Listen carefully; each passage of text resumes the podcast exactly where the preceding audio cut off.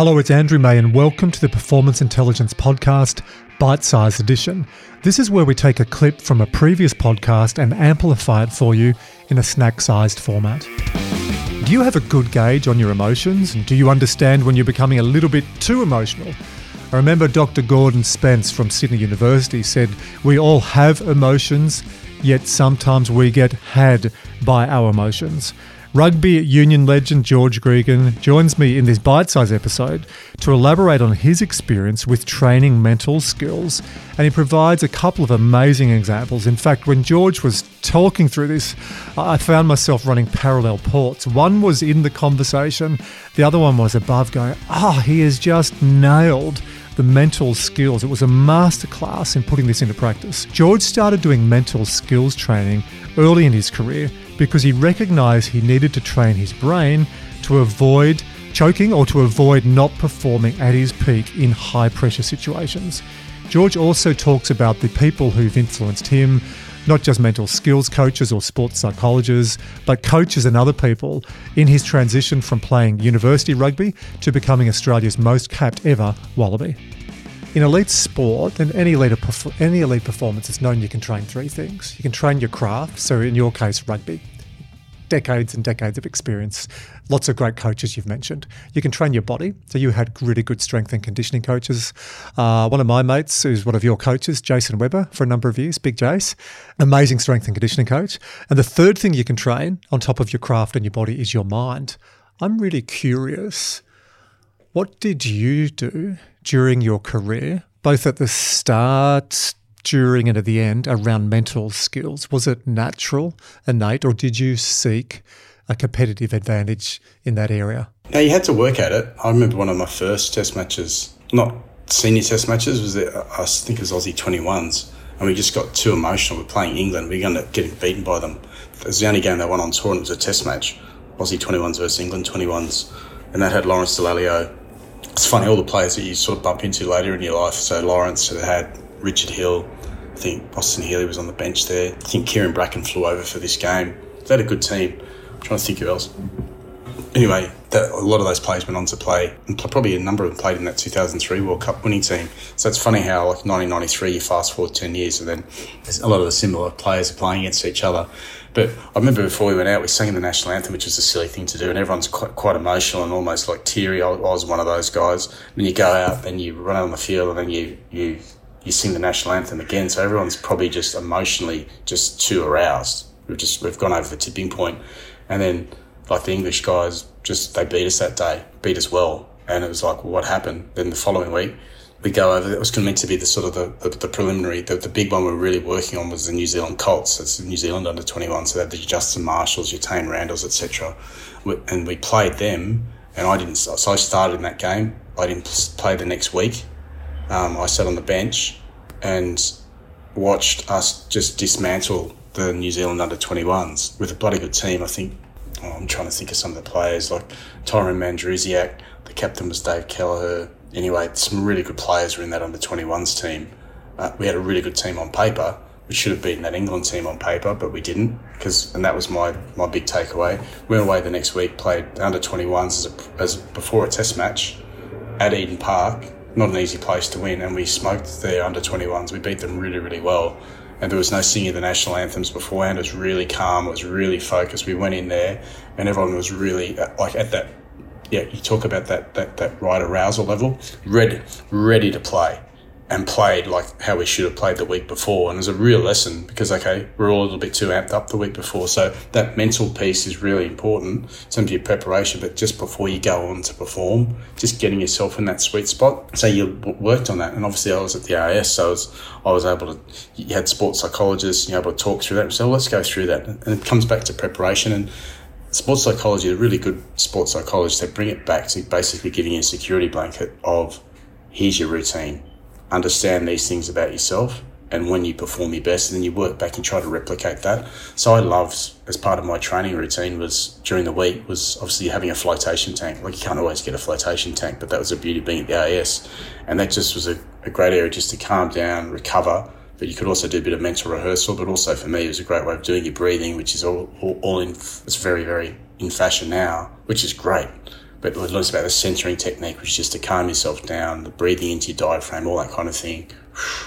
Take it easy. And then bang, I'd fall asleep. I'd do about ten of those breaths and I'm asleep. But it's really, really important. So I knew how to bring myself down very, very quickly. I wasn't always in a float tank. But then you talk about people like Eddie Jones, and we had a guy called, um, who did a lot of work with the Wallabies and also the Brumbies at that time. It'll come to me. Oh, not Phil, and we no, uh, was it A I S uh, Clark Perry? Yeah, Clark. It was Clark. So Clark would he found out that when we went to Cape Town, there was a place.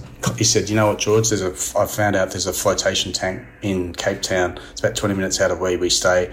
On your day off, which is my routine in in the Canberra, you, you can do that. You can replicate your routine. So I, when I go to Cape Town, I could actually float, which is awesome. I'd normally have my recovery day, and you do that kind of stuff, but and you do it in a different way to try and replicate that. But when I had a float, like it was amazing. So Cape Town all of a sudden became this great situation whereby I could maintain my routine, but those sorts of things really helped me because it just enabled you to actually, yeah, you can bring yourself up, but you kind of know when you've gone too far. It's just okay, bring yourself down. It's a centering technique, all that kind of thing.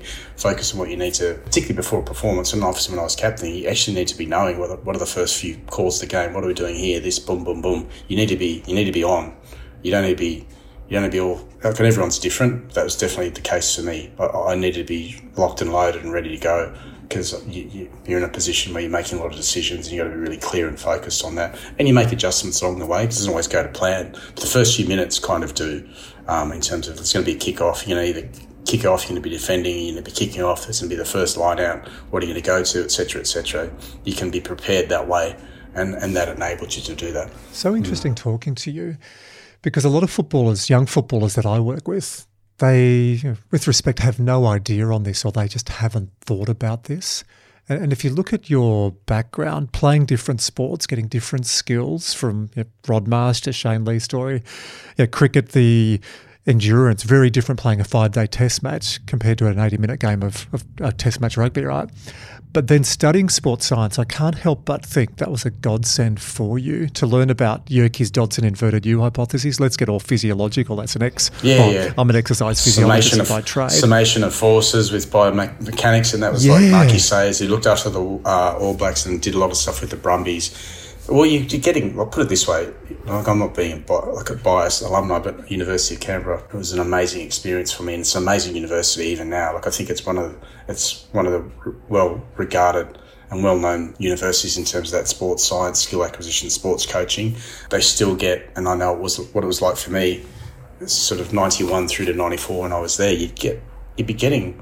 If you're getting, yeah, I mentioned Mark Sayers, you mentioned... Clark Perry is the godfather of Australian sport psychology. He was foundation at the A I S and mentored yeah, many Louise people. Burke. Yeah, you get getting those people and Bond. Like they're coming in and, and that they'll be doing the lecturing, the guest lecturing for a period of time. So you're getting the best of the best acquisition. Like, it was quite amazing. So we were really, really lucky. So again, I talk about that sliding door moment and just being in the right place at the right time. It's definitely the case. And so everything I was learning, I was actually... living because I was, you know, at the A I S, but I was also breaking into the, uh, the the senior A C T team at that stage with the Kookaburras. You're playing under twenty-ones and you're doing a lot of training. You're doing a lot of training, a lot of driving around in the Kingswood there, but lots of training.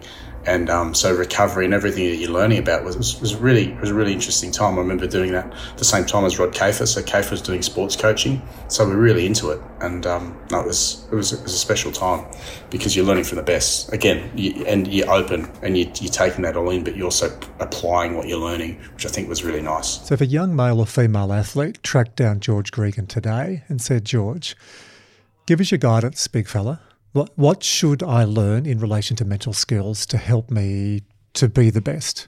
What would you say? Yeah, I'd say develop a, develop a routine based on when you have done things well. Like, and, and like I think that's really, really important. That was, I was like speaking to, it was your Clark, so I think it was um, Noddy's old man, Doctor Ian Liner, and it was it was that. He said, let's come back to that. Think about this. Think about that. Okay, the food you ate. And then you're obviously going to get that tailored because you're at the A I S about like what, what are the benefits of this type of food?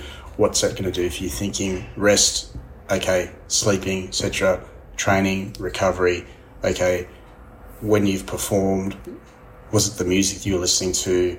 Was it the, the food that you ate? Was it the company? Did you like to did you like to eat with a group where you like to pro- pro- provide a bit of quiet time to yourself. Okay, let's work back to that. And everyone's got a, like I think every everyone's got a, an example of when they've they've had a really good performance. What was it? And then you, you, no one actually probably spends time, and I know I didn't at that time. No one really spends time thinking, well, why did I, what, what made me play well that day?